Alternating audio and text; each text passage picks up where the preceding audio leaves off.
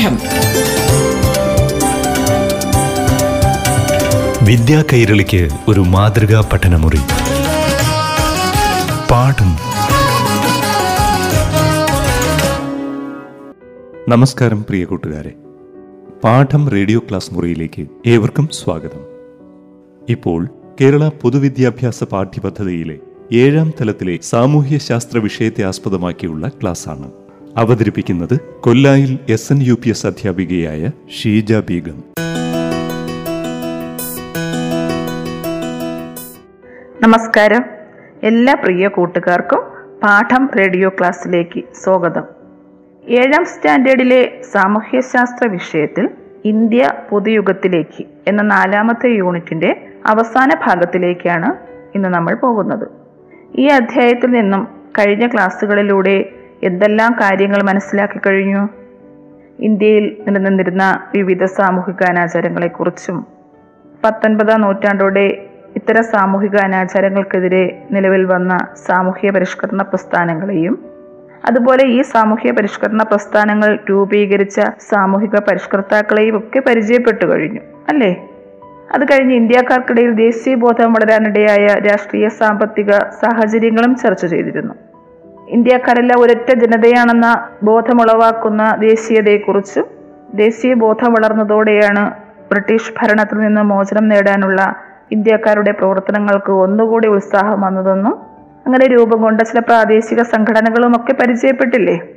അപ്പൊ ഈ പ്രാദേശിക സംഘടനകളുടെ പ്രയോജനം മനസ്സിലാക്കിക്കൊണ്ടാണ് ദേശീയ തലത്തിൽ ഒരു സംഘടന രൂപീകരിക്കേണ്ടതിന്റെ ആവശ്യകത ബോധ്യപ്പെട്ടുകൊണ്ട് ദേശീയ തലത്തിൽ ഒരു പുതിയ സംഘടന രൂപീകരിക്കുന്നത്. ആ സംഘടന ഏതായിരുന്നു?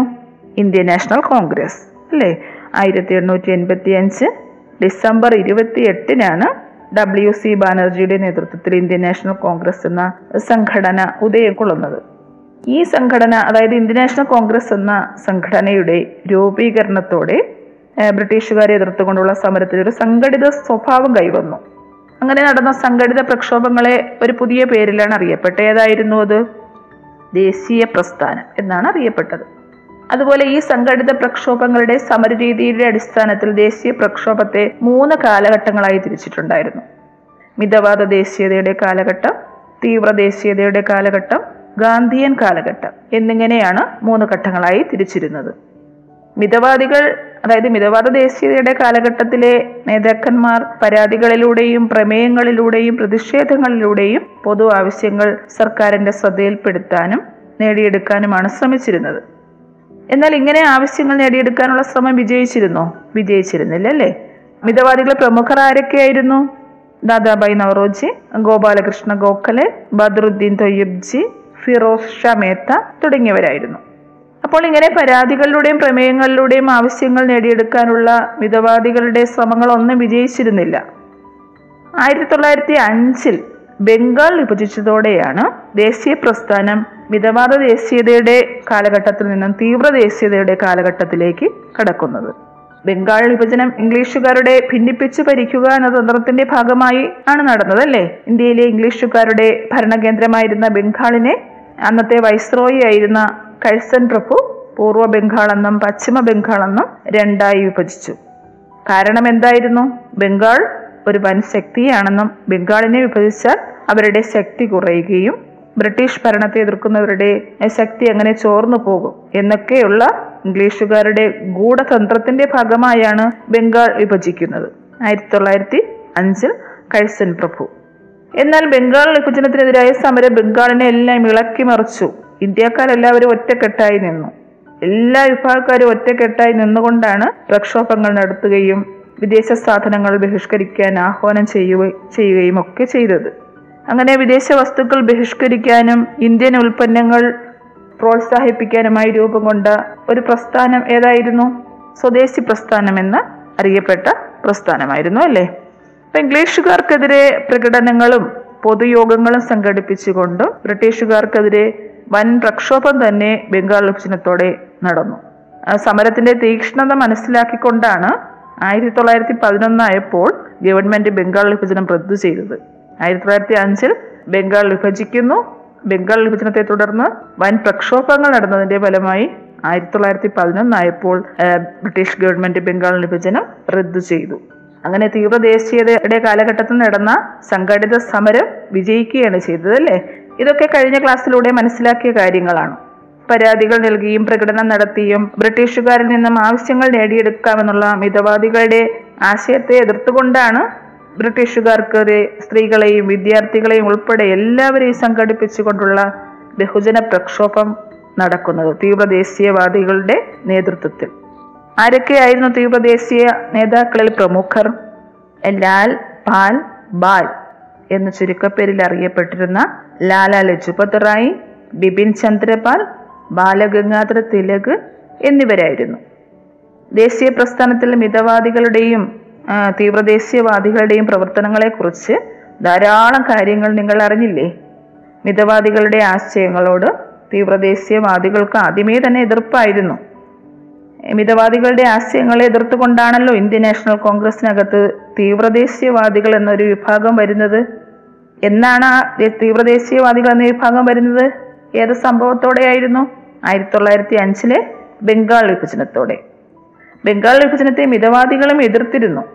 എങ്കിലും ഈ കാലഘട്ടത്തിൽ തന്നെ ഇന്ത്യൻ നാഷണൽ കോൺഗ്രസിനകത്ത് മിതവാദികളും തീവ്രവാദികളും തമ്മിലുള്ള അഭിപ്രായ വ്യത്യാസം വീണ്ടും വർദ്ധിക്കുകയും ചെയ്തു. ഇന്ത്യൻ നാഷണൽ കോൺഗ്രസിന്റെ രണ്ടാം വാർഷികം ആയിരത്തി തൊള്ളായിരത്തി ഏഴിൽ സൂറത്തിൽ വെച്ചാണ് നടക്കുന്നത്. ഒന്നാം വാർഷികം നടന്നത് ഇവിടെ വെച്ചെന്ന് ഓർമ്മയുണ്ടോ? ആയിരത്തി തൊള്ളായിരത്തി ആറിൽ കൽക്കത്തയിൽ വെച്ചാണ് ഇന്ത്യൻ നാഷണൽ കോൺഗ്രസിന്റെ ഒന്നാം സമ്മേളനം നടക്കുന്നത്. അത് കഴിഞ്ഞ ക്ലാസ്സിൽ പറഞ്ഞിരുന്നു. അപ്പൊ രണ്ടാം വാർഷികം ആയിരത്തി തൊള്ളായിരത്തി ഏഴ് സൂറത്തിൽ വെച്ച് നടന്നപ്പോൾ ആ സമ്മേളനത്തിൽ വെച്ചാണ് വീണ്ടും മിതവാദികളും തീവ്രദേശീയവാദികളും തമ്മിൽ അഭിപ്രായ വ്യത്യാസം ഉണ്ടാകുന്നത്.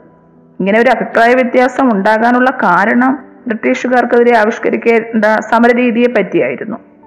അപ്പോൾ ഇങ്ങനെ അഭിപ്രായ വ്യത്യാസത്തിന്റെ ഫലമായി ആയിരത്തി തൊള്ളായിരത്തി ഏഴിലെ സൂററ്റ് സമ്മേളനത്തിൽ വെച്ച് ഇന്ത്യൻ നാഷണൽ കോൺഗ്രസ് രണ്ട് ചേരികളായി മാറി. മിതവാദികളുടെ നേതൃത്വം ഗോപാലകൃഷ്ണ ഗോഖലയ്ക്കും തീവ്രവാദികളുടെ നേതൃത്വം ബാലഗംഗാധര തിലകനുമായിരുന്നു. അപ്പൊ ഇങ്ങനെ രണ്ട് ചേരികളായി മാറിയതോടെ ദേശീയ പ്രസ്ഥാനത്തിന്റെ പ്രവർത്തനങ്ങൾ താൽക്കാലികമായി ദുർബലപ്പെട്ടു.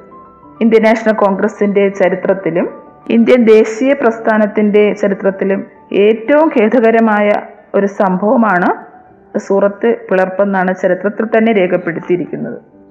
ഇപ്പോൾ ബംഗാൾ വിഭജന വിരുദ്ധ സമര കാലഘട്ടത്തിൽ ഇന്ത്യയിൽ മറ്റൊരു സംഘടനയും രൂപം കൊണ്ടിരുന്നു. അത് മുസ്ലിങ്ങളുടെ വിദ്യാഭ്യാസത്തിനും സാമൂഹികമായ ഉന്നമനത്തിനും വേണ്ടി രൂപം കൊണ്ട ഒരു സംഘടനയായിരുന്നു സർവേന്ത്യ മുസ്ലിം ലീഗ് എന്നാണ് അതിന്റെ പേര്. ഇങ്ങനെ ഒരു സംഘടന രൂപം കൊള്ളാനുള്ള സാഹചര്യം നമുക്ക് പരിശോധിക്കാം. അതായത് ഇന്ത്യയിലെ ജനവിഭാഗങ്ങളെ വർഗീയമായി വേർതിരിച്ച് ഇന്ത്യൻ ദേശീയ പ്രസ്ഥാനത്തെ ദുർബലപ്പെടുത്തുക എന്ന ഉദ്ദേശവും ബംഗാൾ വിഭജനത്തിൽ ബ്രിട്ടീഷുകാർക്കുണ്ടായിരുന്നു. അപ്പൊ ആയിരത്തി തൊള്ളായിരത്തി ആറ് ഡിസംബർ മുപ്പതിനാണ് ആഗഖാന്റെ നേതൃത്വത്തിൽ സർവേന്ത്യ മുസ്ലിം ലീഗ് എന്ന സംഘടന രൂപീകരിക്കുന്നത്. ഇപ്പോഴത്തെ ബംഗ്ലാദേശിന്റെ തലസ്ഥാനമായ ധാക്കയിൽ വെച്ച് ആഗഖാനും ധാക്കയിലെ നവാബ് സലീമുള്ള ഖാനും ചേർന്നാണ് സർവേന്ത്യ മുസ്ലിം ലീഗ് എന്ന സംഘടന രൂപീകരിക്കുന്നത്. ഇങ്ങനെ ഒരു സംഘടന രൂപീകരിച്ചതിന്റെ മറ്റു കാര്യങ്ങൾ കാരണങ്ങൾ നമുക്കൊന്ന് പരിശോധിക്കാം. അതായത് ഭിന്നിപ്പിച്ച് ഭരിക്കുക എന്ന തന്ത്രമാണ് ബംഗാൾ വിഭജനത്തിനെന്ന് പറഞ്ഞല്ലോ. ഇന്ത്യയിലെ ബ്രിട്ടീഷുകാരുടെ ഗൂഢതന്ത്രം അതായിരുന്നു ഭിന്നിപ്പിച്ച് ഭരിക്കുക ഇന്ത്യയിലെ ജനവിഭാഗങ്ങളെ വർഗീയമായി വേർതിരിച്ച് ഭിന്നിപ്പിച്ചാൽ മാത്രമേ തങ്ങളുടെ ശക്തി നിലനിർത്താൻ കഴിയൂ. എന്നുള്ള ചിന്ത ബ്രിട്ടീഷുകാർക്കുണ്ടായിരുന്നു. ബംഗാൾ വിഭജനത്തിന്റെ ഒരു കാരണവും അതായിരുന്നു എന്ന് നമ്മൾ മനസ്സിലാക്കി. പാഠം. വിദ്യാ കൈരളിക്ക് ഒരു മാതൃകാ പഠനമുറി. പാഠം ഒരിടവേളയ്ക്ക് ശേഷം തുടരും.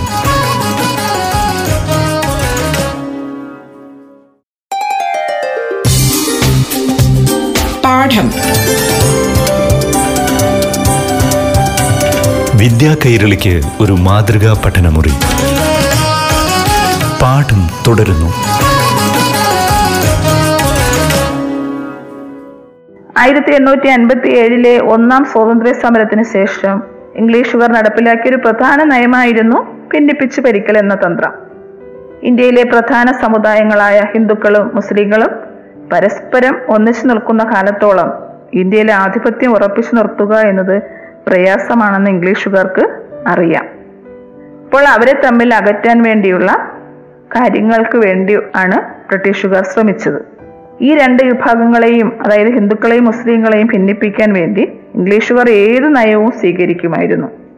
ആയിരത്തി എണ്ണൂറ്റി അൻപത്തി ഏഴിലെ ഒന്നാം സ്വാതന്ത്ര്യ സമരത്തിൽ പങ്കെടുത്തത് കാരണവും ബ്രിട്ടീഷുകാർ മുസ്ലിങ്ങളോട് ശത്രുതാപരമായ സമീപനമാണ് സ്വീകരിച്ചിരുന്നത്. അലിഗഡ് പ്രസ്ഥാനം രൂപീകരിച്ച സർ സയ്യിദ് അഹമ്മദ് ഖാനെ കുറിച്ച് നമ്മൾ ആദ്യ ഭാഗത്ത് മനസ്സിലാക്കിയിരുന്നു അല്ലേ? സാമൂഹ്യ പരിഷ്കർത്താക്കളെ കുറിച്ച് പഠിച്ചപ്പോൾ അപ്പോൾ ഈ അലിഗഡ് പ്രസ്ഥാനം രൂപീകരിച്ച സർ സയ്യിദ് അഹമ്മദ് ഖാന്റെ നിരന്തര പരിശ്രമ ഫലമായാണ് ബ്രിട്ടീഷുകാരുടെ മുസ്ലിങ്ങളുടെ മനോഭാവങ്ങളിൽ ചില മാറ്റം വന്നു തുടങ്ങിയത്. സർ സയ്യിദ് അഹമ്മദ് ഖാനെ കുറിച്ച് നിങ്ങൾക്കറിയാം അലിഗഡ് പ്രസ്ഥാനം രൂപീകരിച്ചതും അതുപോലെ മുസ്ലിങ്ങൾക്കിടയിൽ ആധുനിക വിദ്യാഭ്യാസത്തിന് പ്രാധാന്യം നൽകുകയും വിദ്യാഭ്യാസ ഉന്നതിക്കായി അദ്ദേഹം സ്ഥാപിച്ച ഒരു കോളേജ് പഠിച്ചു കഴിഞ്ഞതാണ്.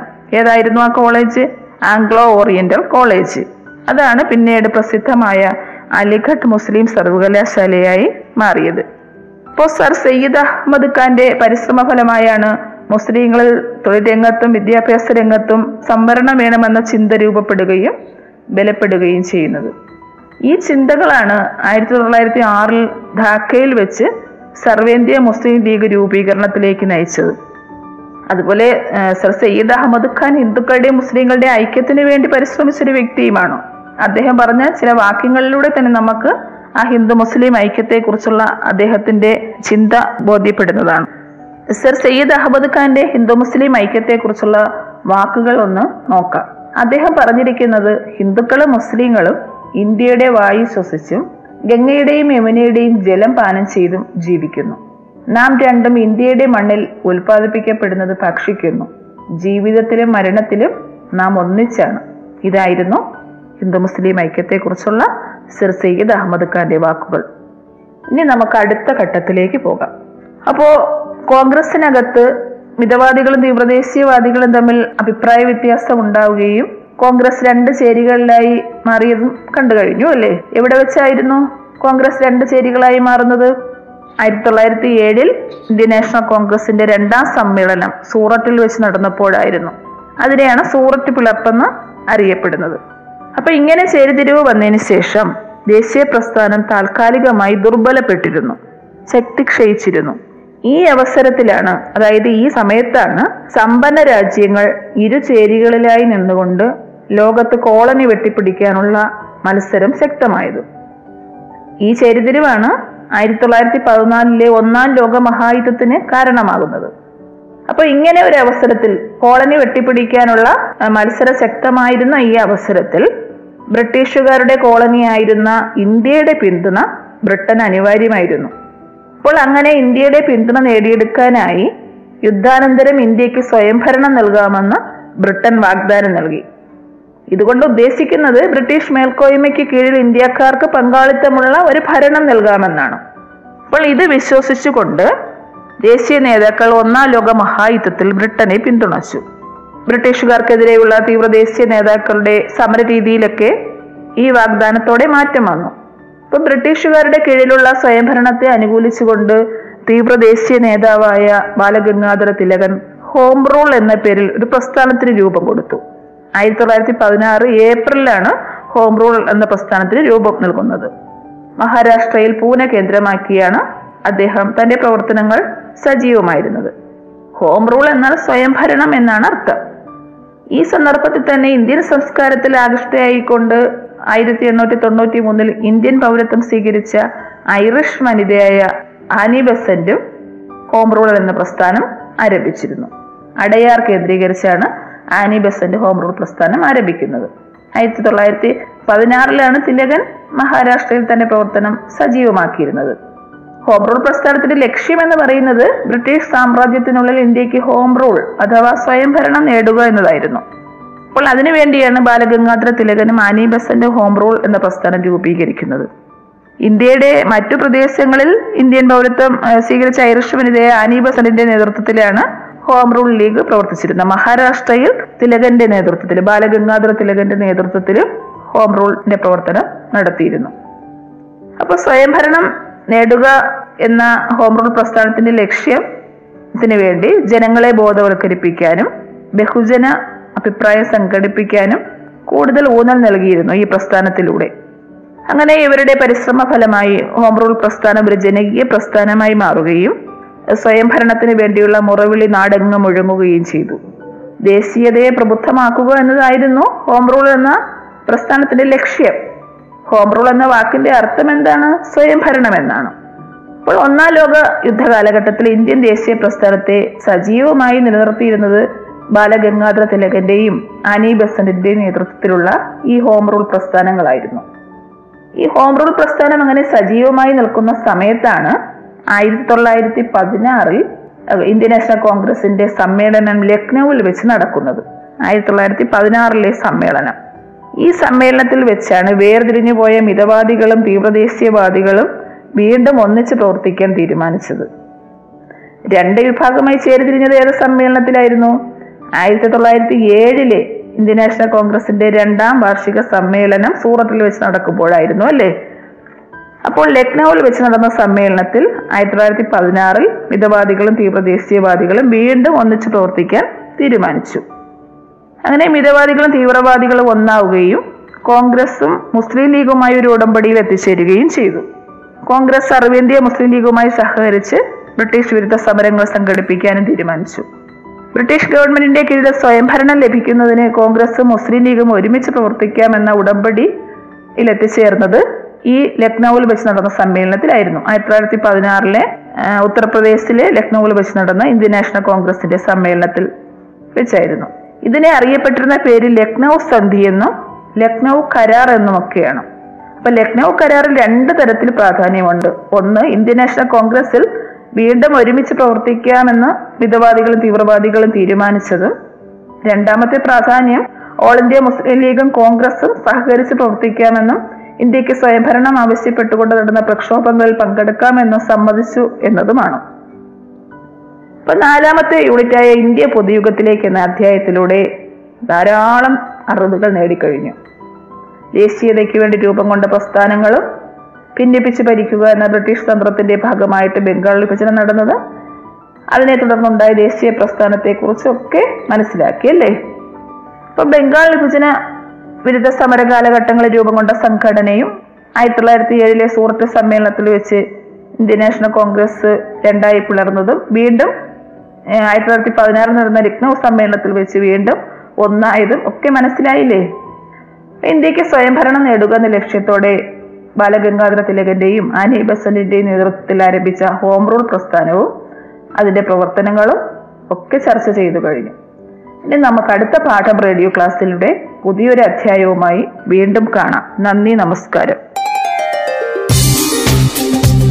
പാഠം.